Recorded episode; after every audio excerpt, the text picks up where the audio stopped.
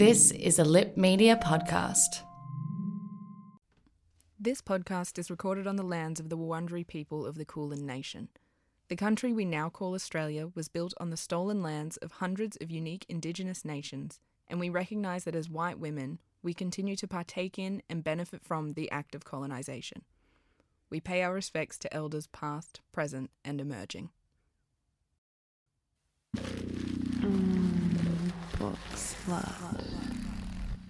Welcome to Book Slut, a podcast bringing erotica out of the gutter and into a snobbier gutter. Hi, my name is Abby. And I'm Sam. It should go without saying that this podcast is not safe for work, so put your headphones in.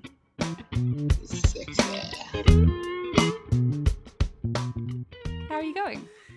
I'm okay. I'm okay. Good weather.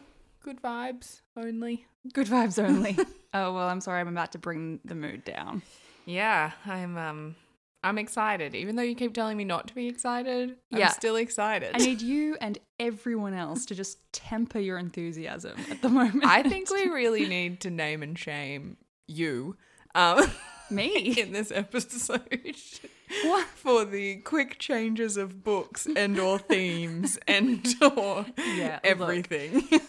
I am a hot mess at the moment. um, I started like three different books before picking this one, and I feel like I made the wrong choice at the end of the day.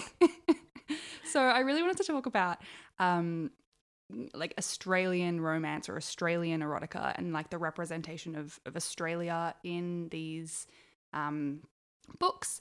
And I kind of wanted to explore like a bit about like weirdly enough like online a bunch of americans like see uh, australia as like an exotic location for for romance and erotica and so i kind of wanted to explore that and i kind of wanted to talk about a bit about colonialism and romanticizing all of that and anyway this didn't give me any of that really.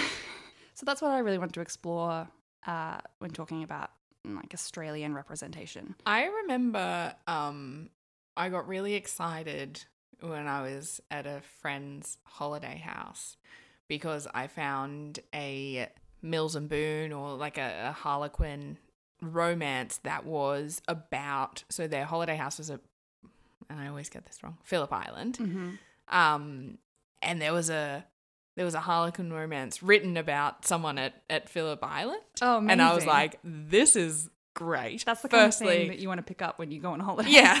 Firstly, that like this is in your holiday house. Amazing. and also that it's about like the area, right? Like it's it's about where we are, which is cool. And I read it and it was so interesting because like Phillip Island is I mean it's a holiday destination, but it's not exactly what I would I wouldn't call it exotic. I would no, no. And like, you know, it's kind of got more ties with like supercars or whatever, V8s or you know, they do that race. That's Phillip Island, isn't it? Oh, Formula. Formula form, We're Formula 1? We're revealing ourselves as people who don't. Not, A car thing. not very like true blue Aussie, are we? There's a car thing that happens there. But um we'd been to like the local pub and it was pretty kind of Aussie pub ish. And then I was reading this romance book where, they talk about her like going to the pub and it was all like, ooh, like fancy. oh, oh no. Was that was the book any good? No. Oh, I was gonna Uh, say maybe we should have read that one. No, I I mean, as is my way, I think people noticed me reading it like at this holiday house and so I read out passages. Oh, Um, beautiful. but there was definitely like who knew that? What, what would become. what come? um there was definitely like sex on the beach and stuff which i thought would probably i mean i think there's two australian cliches which is the beach and the outback Mm, mhm. um and then i guess if you go historical it would be things like colonial Yeah. times Yeah. or stuff but i haven't actually seen that many I don't know when I when I was doing googling into Australian romances the main thing that came up for me was rural Yeah. romance Yep. um, which was a lot of kind of small town outbacky vibes. Yeah. Stetson hats, except we don't call them that. What What is that? It's an akubra. Ah, It's like the Texan version of a akubra. there I'm you go. sure. There you go. So you didn't have fun with the book. No, I did not have fun with this book. Um, so I read the first book of the series called Outback Brides of Wirralong. Um, Is Wirralong a place? No, I googled it. Sounds it sounds like it could be an Australian place. It does. so this was published in 2019. Ooh, recent. Yeah. oh god. One might say too recent for some of the things I'm about to say, but who knows? Um, it's subjective, I guess. You can be subjectively wrong. Um, so I gotta say, like, just upfront, like, I really hated this book. The romance was not believable and it was not at all sexy. So Okay. strap in for that. okay. I'm ready. So, okay, so it opens at a wedding from the perspective of Lacey. So there are four oh, books. I hate the name Lacey. and I feel like it's a common romance name. I've yet to meet a real life Lacey.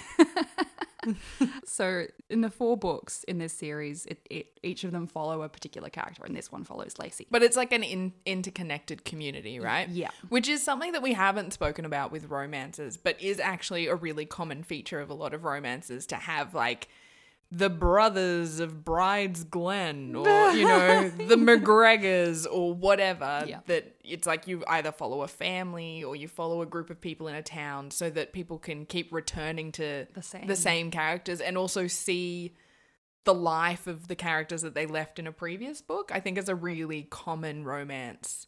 Well, it makes sense because then you like build up attachment.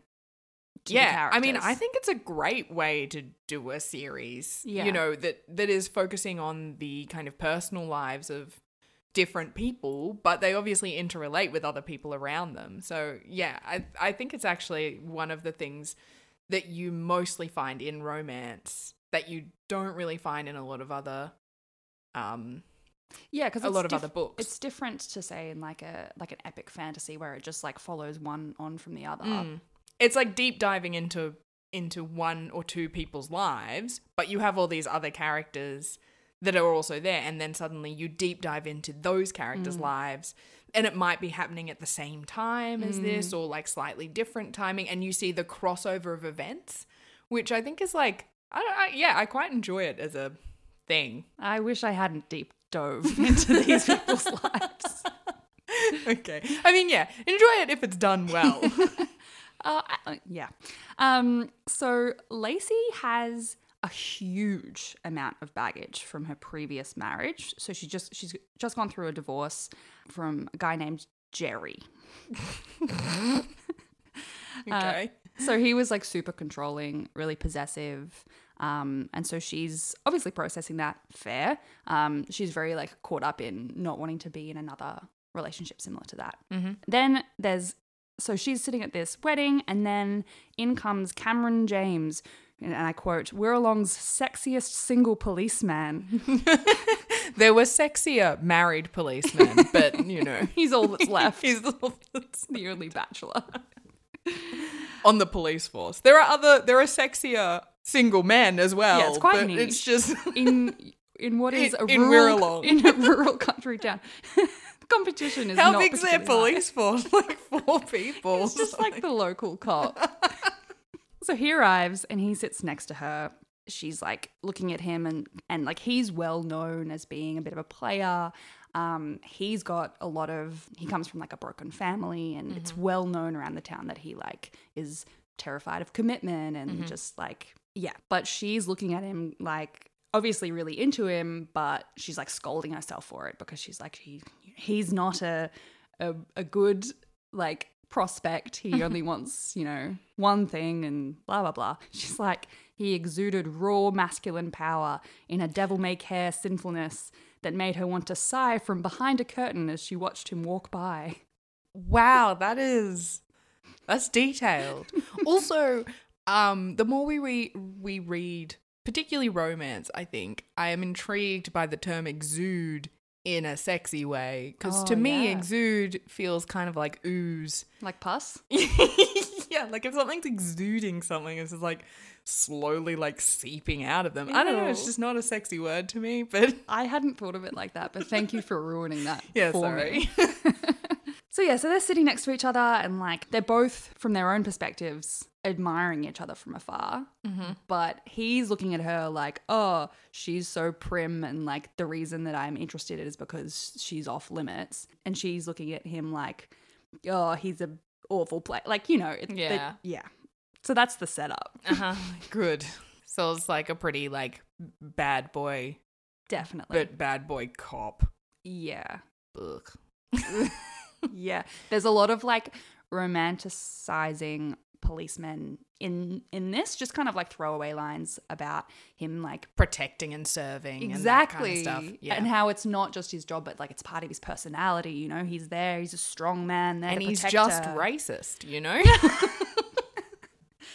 yeah yeah i mean that's wasn't included in the book but you gotta read between the You're in lines the subtext. I think, I mean, I think that comes back to kind of some of the stuff we are talking about with class, where like a lot of the men in these stories are represented as firemen, policemen, you know, this, um, Well, it's like the perfect hero archetype really Well, Yeah. i mean i say perfect in like air quotes yeah. And I mean, it would, it, I think it's going to be interesting to see post the real like Black Lives Matter, that kind of stuff, how it's going to relate to cops being represented in, in things like romance. yeah right? Like, uh, uh, is there going to be a recognition that people don't see cops that way Mm. and haven't for a long time, right? Like, i mean some people still do i, I mean, some people do, yeah, but I think it's a an example of a white genre writing to white audiences. definitely definitely so it's like, oh well, you can just make this assumption that people think that cops are heroes because you think you're writing to white women and you are a white woman. Absolutely. So then we switch to Cameron's perspective, um, and he's going all on, on and on about how marriage would never be in his plan, and Well, but- they're just like you've just seen someone. When I see someone across the room who I think is hot, I'm not like, man, that guy is hot, but is he marriage material? I just don't know. I'm just, it's not the first thought that comes to my mind. Maybe like five years into dating, I would be like, is this man marriage well, material? I guess you would not fit into the Brides of Wirralong universe. Yeah, right. It's in the title. Good. But I think this idea that people look at each other. I mean, I And, get like, it's part of the, each other as yeah, prospects for marriage. I, know it's part of this happily ever after thing that happens, but but that to me is absurd. Uh, Maybe I'm wrong. Maybe there are people No, it's absurd. Who, You're not wrong.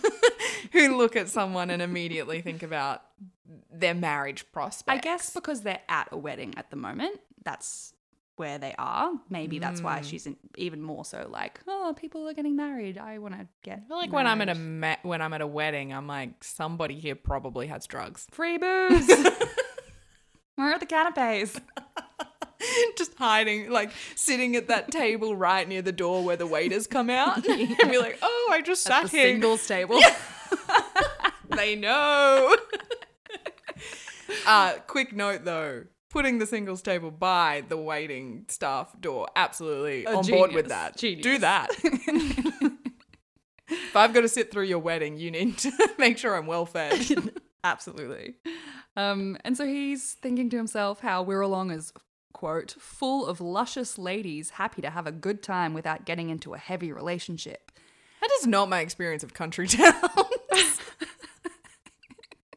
And anyway, he goes on and on about how he definitely avoided serious women, just like the honey he was trying not to stare at sitting primly next to him. It must be Oh, the the big honey. keep out sign that was making her so attractive to him.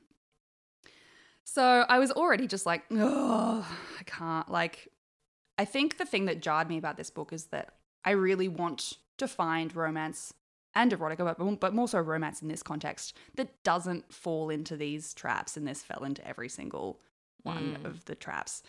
And also, I just like she's sizing him up, he's sizing her up. Where's the keep out sign? In her prim, like, and proper body. I don't know. You know, like like they obviously are attracted to each other. Where's he reading in this like stay away from me, sir? yeah, I think she had just been like cold to him in the past or something. Oh, right, right, right. Anyway. she should smile more. She should smile more. That's what men like. Uh, so Lacey gets up. Turns out she plays the saxophone. Lacey gets up. Sorry. That's great. Okay. yeah, Badass. So she gets up to play with the band at the wedding. Amazing. And she's like some saxophone genius, as it turns out. And Cameron loves jazz.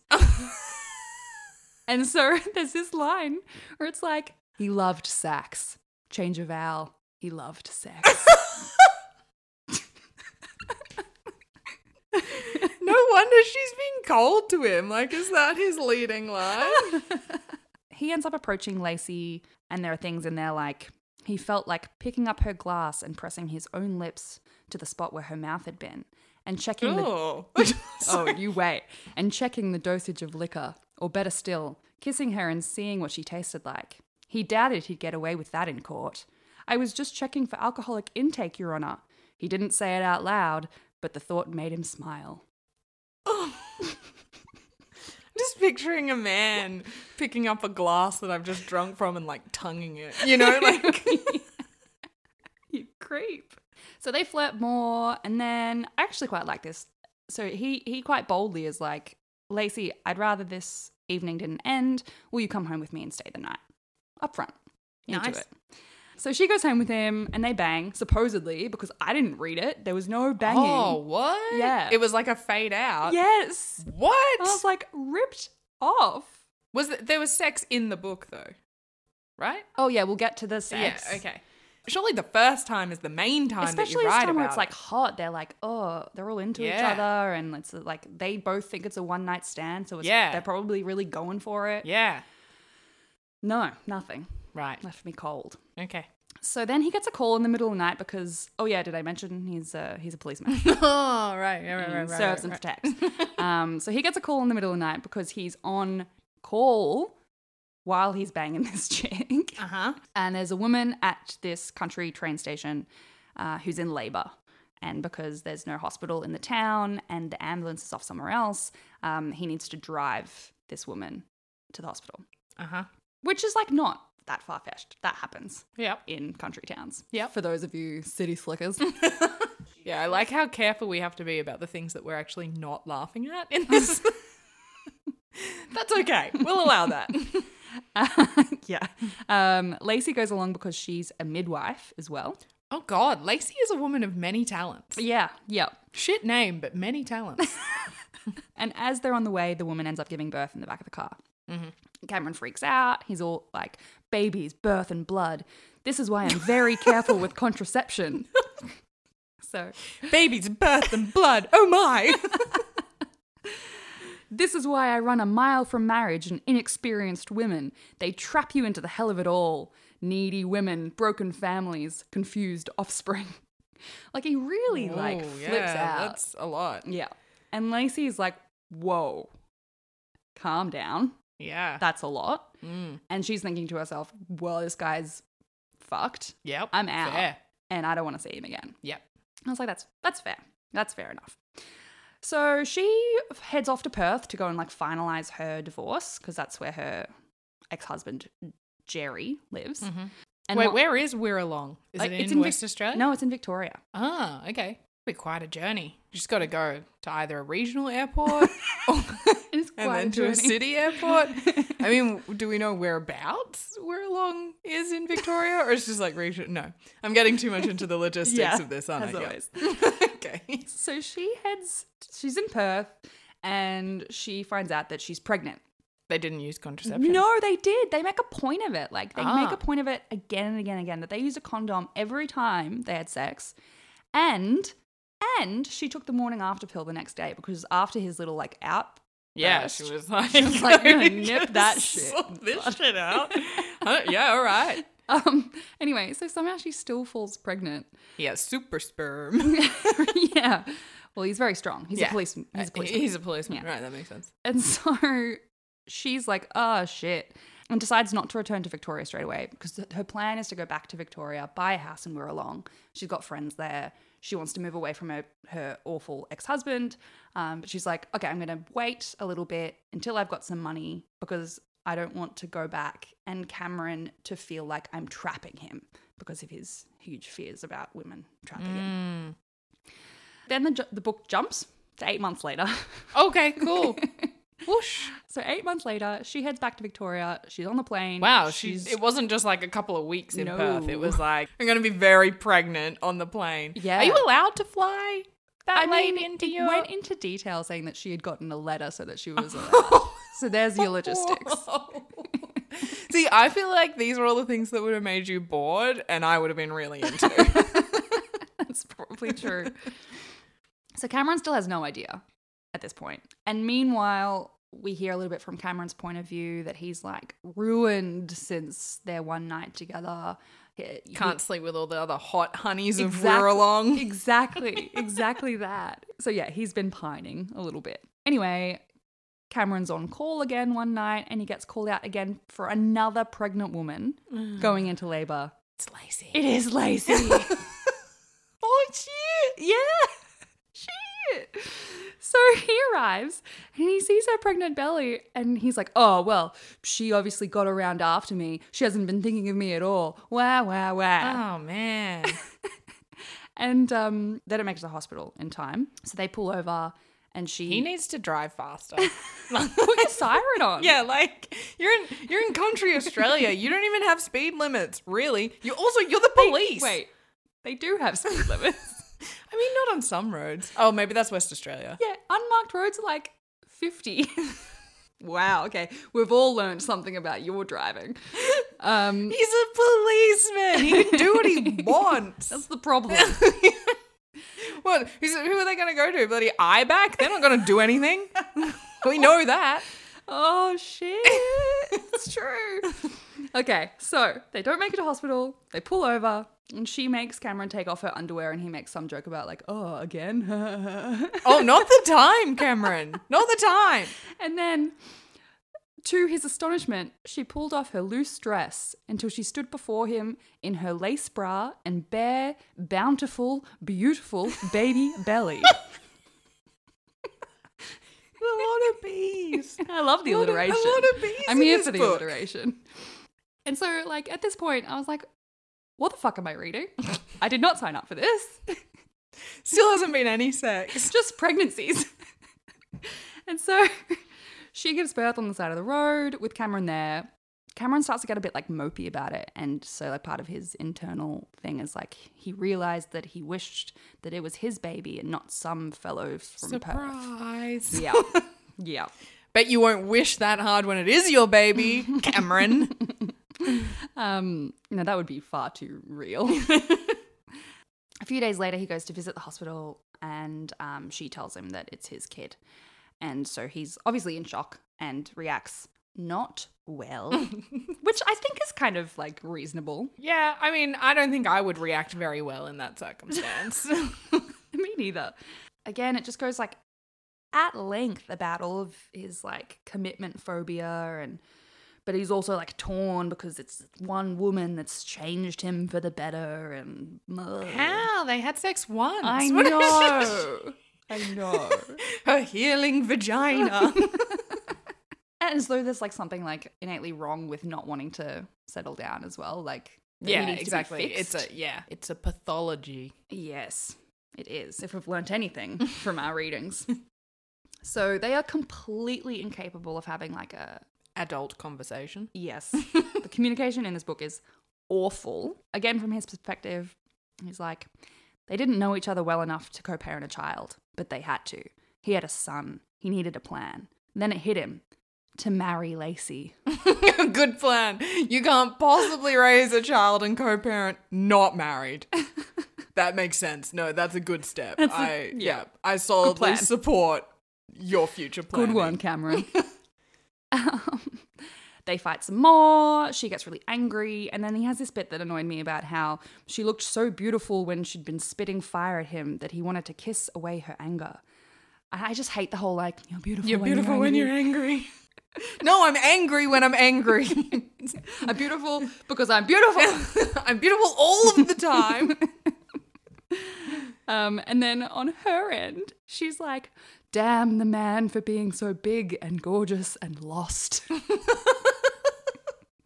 Fuck me. it just, it's the gift that keeps on giving. Oh god. Anyway, so they uh, plan to have dinner to sort it out, pages and pages and pages go by of incredibly, incredibly dull internal monologues about their respective issues.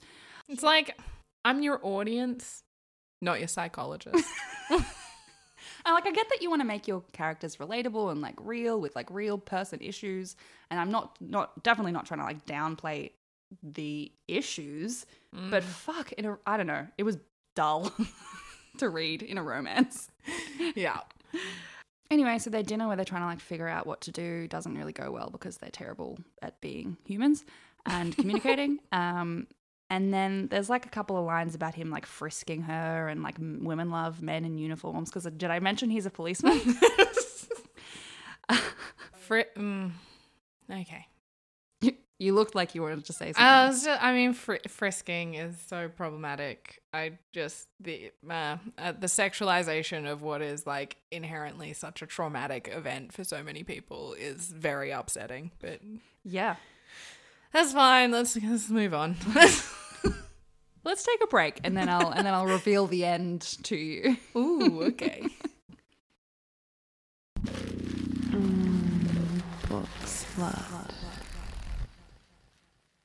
I do just have a question. Yeah. Was there like Australian slang in the book? Oh, Did they ever point- say like ya drongo? Not as much as I wanted. A couple of times it was like crikey. they actually said crikey. yeah, yeah, yeah. um, but I really wanted more of that. Really did. Yeah. Um, one of my colleagues says a lot. Says mad as a cut snake, Oh, and I hadn't heard that since I lived in the country. But I'm like, God, that's a good saying. Like, it's, it it just you know, you know what I like? Your flaming galah. uh, it makes me think of Alf. oh, And wasn't he like a yeah. Yeah. God, you ruined everything. Sorry. I can't sexualize frisking, and I can't enjoy your flaming galah because of fucking Alf. Um, I like, I do genuinely, even though I hadn't heard it before it became a joke, but now I like it in a genuine way. Is like, I'm, I didn't come here to fuck spiders. Oh, really? I quite enjoy that as a like a genuine response to things. I would not have picked that for you. also, my mum always says, or used to, I don't think she does anymore, but she used to always say, built like a brick shit house. That was like a big one. That was a big one in my family. Even things like shit a brick. That's shit a brick. I, I say shit a brick quite a bit. yeah. I do think we've got some pretty good, and by good I mean absolutely bonkers sayings. yeah. What was there? Wasn't there a, like a Toyota ad where it kept on like running into things or something? And they used to say an Australian word. Sorry, I didn't give you much to go off. no, also cars. What? I know. Oh, I don't. Oh, damn it. I'll think about Bugger? Is it bugger? Bugger! It was bugger! It was bugger! Oh, another bloody Volvo driver. And there was the little kid who was like, bugger! That one. yes. Yes. Oh, I'm so glad you got that off Yeah. what I was saying. anyway, okay, so a few crikeys. That's all we had. Yeah, it was. I mean, and they mentioned like kookaburra, kookaburra, kookaburras a couple of times, but there just wasn't enough Australian references. Yeah, I think that's the problem when it's like, well, this could be anywhere. Like, this could be a small town anywhere. I want it to be Australian. Yeah. So, okay, next thing you know, there is another woman who is pregnant Oh and in labor Okay. in the bush. I see why at the beginning you were like, that's normal. That seems fine. Yeah. Because now you want to be like, this is not normal. and How how old's the child? Like, do we have a time frame? oh, this is within like from when she gave birth. This was within like maybe like two weeks. or Oh, so. okay. Wow, yeah. That's high frequency pregnancy in the bush. high frequency pregnancy. Eh, you would think that the town would be like, this is a this is a common problem. We should work on. Let's get like another ambulance or yeah. something. Um, so the only person in the town who can go and help is Lacey. Uh, sure, who's she's not a practicing midwife at this point. She's Yeah, just like right. helping out. Yeah. Which I mean, you know, Community spirit. Sure. Um, and Cameron just happens to arrive to help out too, so that's nice. So they drive off to help this woman, and they end up helping her give birth uh, in a motel on a mountain. And Uh huh. the baby's breech. I was like, oh, drama. All I can think about in my head is like, where are mountains in Victoria? Where is Wirralong? But yeah. Yeah. Breech baby. Breech baby. Breech baby in the beautiful, bountiful belly of the bumbling bride in the bush. in the bush. At one point, Lacey tells the woman to like feel between her legs, and she's like, "Oh wow, a little bum and some boy parts." And then Cameron winced at the graphic picture in his mind, and that is the most explicit reference to body parts in this whole book. Wow. This is really PG. It's yeah, it's so PG. Uh, sorry. So the so the woman reached down between her own legs. Yeah, as she and- was- and felt his bum and and uh, Yeah, and so Cameron's like, Ugh. I mean, for a man who's now been to three births, he's quite squeamish for like no reason. And then finally, incredibly, the entire baby was lying on the bed below his mother with a fat umbilical cord swimming in mess. He turned his head and took a few deep breaths, felt the nausea roll over him, and forced it back. So that was from the perspective of Cameron. That the baby didn't take the breaths. I thought it was the baby. I was like, why are we suddenly in the head of the baby? I wish we had been. I wish we had been. So Cameron's all grossed out, and I was like, you know what, Cameron? Same. Yeah. At this point, Yeah. I I didn't want to read about an umbilical cord in a romance novel. Uh, so there's a big storm and they can't leave the mountain so they have dinner at the the motel restaurant. And cameron's like plotting. He's like i gotta woo lacey. I gotta like get her to marry me. Um Try just like not being a dick.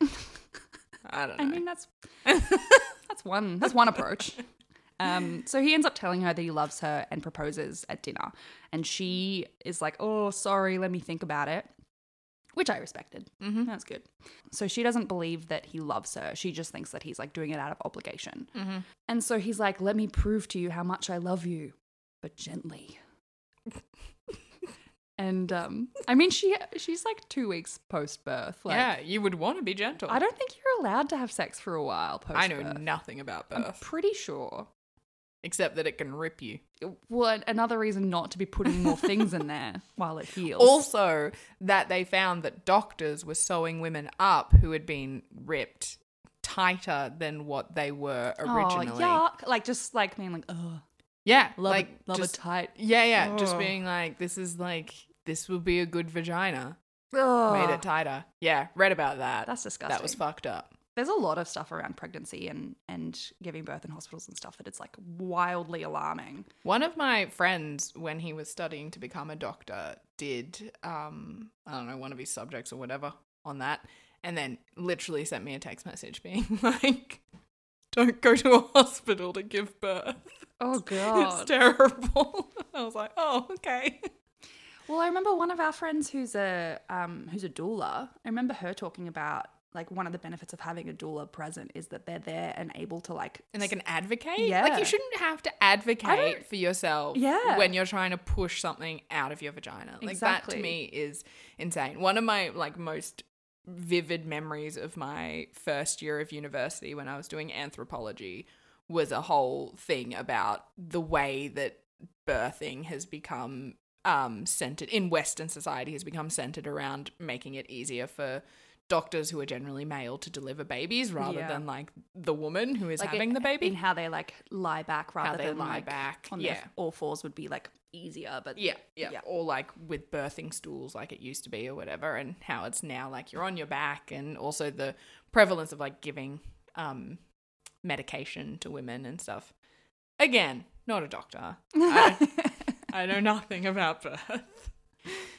But I guess it's, I mean, gender politics touches everything, Mm.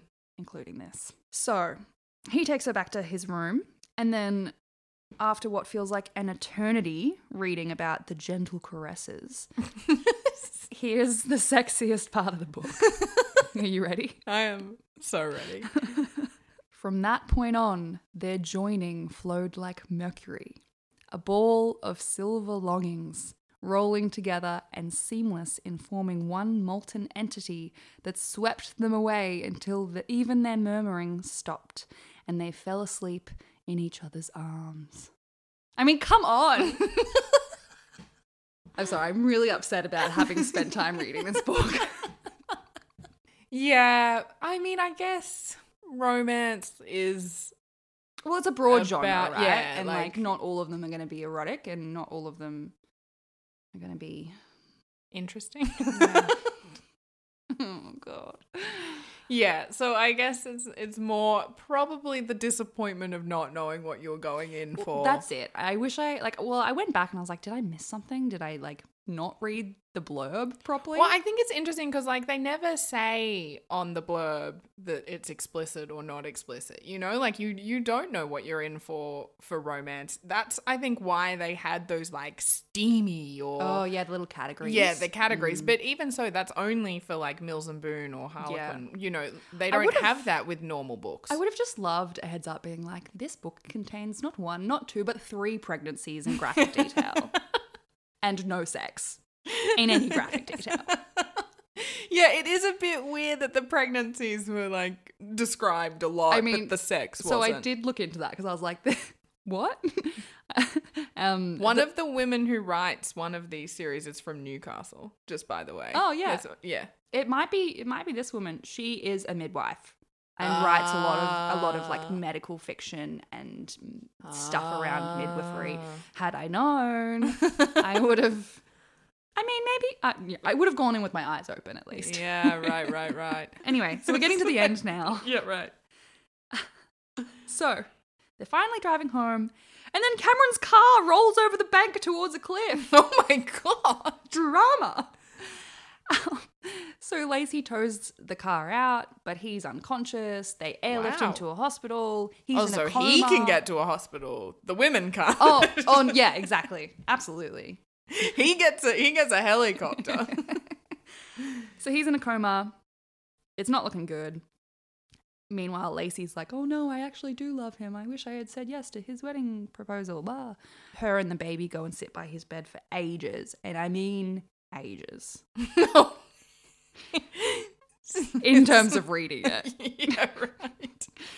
And so in the end, she ends up playing him a recording of her playing the saxophone, and that's what wakes him up. Oh my gosh. And then in the last chapter, it's their wedding. And there's this line that's like, Above them all, a kookaburra sat in the gum tree and laughed. Laugh, kookaburra, laugh, kookaburra, gay, your life must be. Beautiful. Thank it's you. A beautiful rendition. Until quieted by the sound of a lone saxophone playing the bridal march. So there you go. Oh yeah, no, I can. Yeah, I see. You understand? I understand. I was so let down. Yeah. Yeah. I But mean, I mean, it brought for me. It brought up some things around like I, I guess kind of what you men- mentioned before about expectations, what we expect of romance and the broadness of that genre, but also around like yeah, the sort of hero archetype and like falling back into these cliched ideas about like pregnancy will sort of like bring people together um and that like marriage is the solution like they're, they're quite antiquated ideas and i was just struck that they came up so 2019. profoundly in 2019 yeah I mean, it's interesting, right? Because you would think that things are changing, and if things are changing, then that is kind of for everyone. In an ex- like, you shouldn't have to look for progressive books to have things where it's like maybe it's not immediately sizing someone up for marriage, or you know, this idea of a one night stand isn't like this horrific kind of like naughty thing that people do. That that kind of uh, that those norms would be becoming more prevalent generally. Yeah. And maybe that maybe that's just our bubble talking. Yeah, I think so. I think so. I mean, I can see how this ticked a lot of like sort of like the romance boxes around like the ha- happily ever after. There was certainly a lot of um obstacles to overcome together. I mean, nothing brings people together like giving birth on the side of the road. Yeah, absolutely. That's that sounds super traumatic. Also, the baby came out in like like of all the lengthy things in this book, the birth was not one of them. Right. Okay. Okay. I guess it's also interesting when we were talking about the idea of it not being quite Australian enough is also an interesting point to kind of look into for us personally. It's like, oh, well, if someone is writing an Australian fiction, does it need to be super Australian? Mm. And I guess it's kind of like if it had have gone too far the other way, we would have been like, ha ha, scoffing at being Oh, like, this isn't this isn't our Australia, you know, like Abs- this isn't Absolutely. if it had been like that Simpsons episode where they like get out, dollarydoos. get out like the boot, The boot. I would have been like, "This is appalling. this doesn't represent Australia at all." Yeah, you're absolutely right. But also, I think there is something.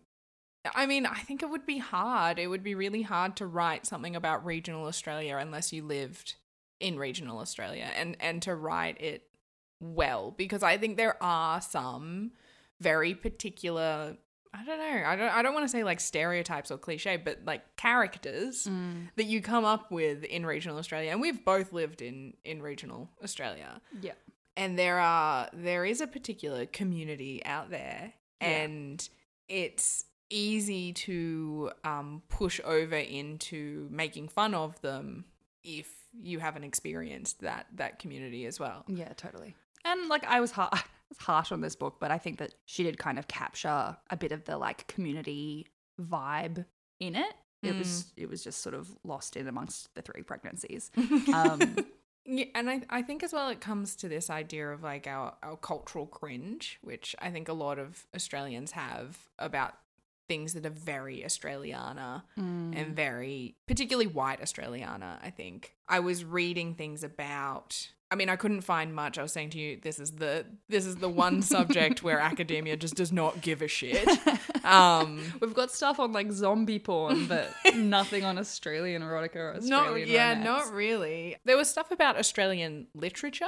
Yeah. and you know its popularity. The thing that I found was that particularly recently there's a lot more of an understanding. So I I looked at this Australian book readers um survey results and it was saying almost two thirds of the Australians surveyed regard books by Aboriginal and Torres Strait Islander writers as important for Australian culture Mm-hmm. right? So I think there's also becoming this push for having Aboriginal Torres Strait Islander voices.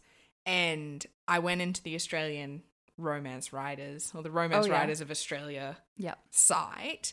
I read their annual report Oh my god. because I wanted to look, and I think you did this ages ago, maybe in like our first or second episode, where you were trying to find the board members. Yeah. And I couldn't find all of them, so I can't say if they were mostly white. Their names led me to believe that. But I did see in their annual report, they, this, like this year's annual report, they have just created a diversity subcommittee. oh, like the Oscars. yeah.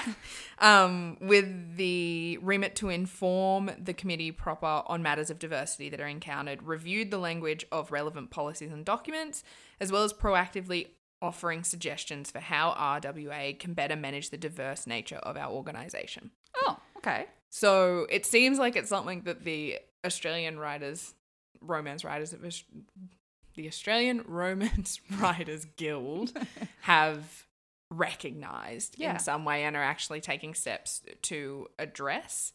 Um, but on the subject of the, I think, a little cultural cringe, I think also the idea of what you were saying, where it's like exotic for Mm. other countries and it's not exotic for us Yeah. um, I read an article that was about the cultural export of romance. Oh yeah. And it was saying that Australian romance writers sell mostly to international markets. Almost 900 romance titles by Australian authors were published in 2015 to 16, which is more than double the output of fantasy and over four times that of crime. Yeah. Right. And so, Huh. like, it also makes me wonder if maybe people writing about Australia aren't Australian. and this is where you get these, like, outback kind of vibes. Mm. Yeah, I, I don't know. But I do find, so for instance, when I was in Brazil, they have a restaurant Okay. They have a chain of restaurants called the Outback Restaurant. Oh, they have fuck. What's it called? Similarly, in in England, they have a chain of restaurants that are. Oh, is it called Outback? I don't Because know. it might be global. I don't it's know. Definitely like Australiana. Yeah, I went there and it was like the food. One of the food options was like a fried, and it a fried onion, like a deep fried onion, like Oh. an entire onion deep fried. And I was like, "Is this what you think Australia? Is this what you think of me? is this what we do? I'm a, I don't know what this Who is. am I? What? Who created this Did they have a deep fried uh, Mars bar? No, Oh. it was just See, that would have been more. I can't remember anything except for the onion. Like I was, it was just crazy. Side note: The other night, I got one of those giant pickled onions from a fish and chip shop delivered. Not just a pickled onion. I got other things too. I ate it. It was good. I'm good. I, I'm, I'm glad. Um, and the other thing was that they were saying that the RWA in Australia has 730 members, which makes it the largest writers' organization in the country. Oh right, okay. So in terms of like other genres in Australia, Yeah. there are more Well, I don't know if other genres have guilds. guilds. I kind of love that romance writers have guilds. yeah. It's like it seems quite um communal in Yeah. that way, like kind of helping each other. Yeah. And I wonder if that is also fed into the kind of communal nature of fanfic and Yeah, that's That a that's a good point. kind of thing. But it's interesting to me that there isn't that much information around romance in Australia, particularly considering that it is quite a large cultural export that we have of Australian writers, but writing for international audiences. Yeah. Um, when I don't think Australia would be like bucking the trend of people like not reading romance. I think we do read romance. Yeah, definitely. One of the things that came up in that article that's not entirely related, but I also think is an interesting point that seems quite specific to romance is the amount that romance readers read. Yeah. So yeah. like the fact that, you know, so this one you were saying is this series and people will read them in like a week. yeah. And then they will not only that, but like you find a, a writer that you like and they will read the entire backlog. And a lot of romance writers have like 30, 40 titles. Like it's just yeah, this prolific. yeah. So it's this really interesting, particularly for like a genre that doesn't have, like, you might think of it for fantasy because they have like Comic Con and they have these um massive meetups and stuff whereas romance for the for the for the readers doesn't have that kind of stuff it has it for the writers Yeah. Yeah. um it's yeah i mean it's it's kind of fascinating that this there are so many people reading so much romance who are kind of secret yeah. It's it's like the it's this huge subculture that no one really talks about or kn- knows about. yeah and it must exist in australia Oh, a hundred percent. Must. Well, I'm glad that I was able to share with you that because it's something that I didn't want to carry on my own. i'm glad this is a safe space i am sorry that it didn't have very much sex and sounded I think- very not sexy I think what I have learned uh-huh over the course of, you know, doing this podcast is that I have no time for like sort of tr- your traditional conservative romance. I, I need to be playing in the erotic waters. Otherwise, I'm just, I just don't think it's for me. you yeah know? So yeah, uh, I hope that next fortnight, whatever you read is. I'll aim for it to be better.